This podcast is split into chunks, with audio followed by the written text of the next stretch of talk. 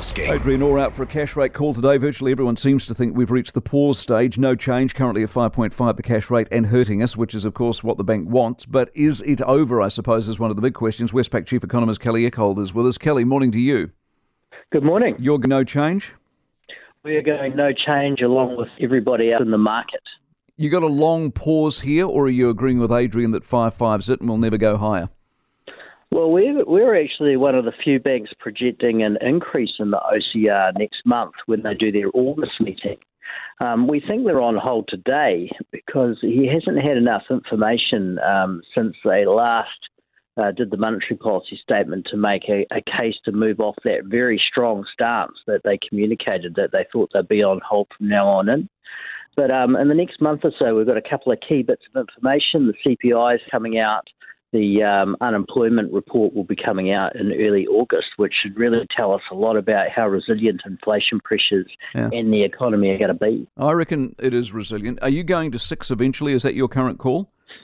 Well, at the moment, we've got a peak of uh, 575, right. but there's definitely risks for it to go to 6%. I mean, um, we originally had a 6% call before the monetary policy statement, um, and we kind of sort of still see those risks given the strength that we think migration pressures are going to bring on the housing market and the economy as the year goes on. What, what, work me through this because I, I, I worry. I mean, I, I, know what everything's based on. People say, "Oh, I'm not seeing as you know demand for the wage rises." I see the cutback in spending. I see the worry, the concern, the consumer confidence. I see all of that, but they're intentional as opposed to specific. What I see are prices still rising and people still paying it, and all of that's inflationary. That, that's a reasonable perspective, Mike. Um, the reality is that a lot of those inflation gauges are still at really high levels. And we have to remember that inflation has to fall an awful long way over the next 18 months to get back to the Reserve Bank's target range.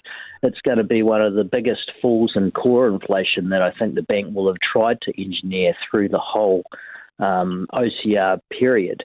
So um, it would probably be reasonable to say there's going to be a few bumps on the road on that, and that inflation may just stick around um, for a bit longer than we all hope.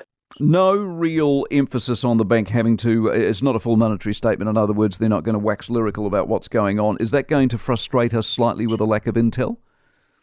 Well, I mean, I think that if they really don't want to move expectations, then keeping the statement short and sweet is the best way for it. The reality is, the more you say, the more chance you get yourself in trouble.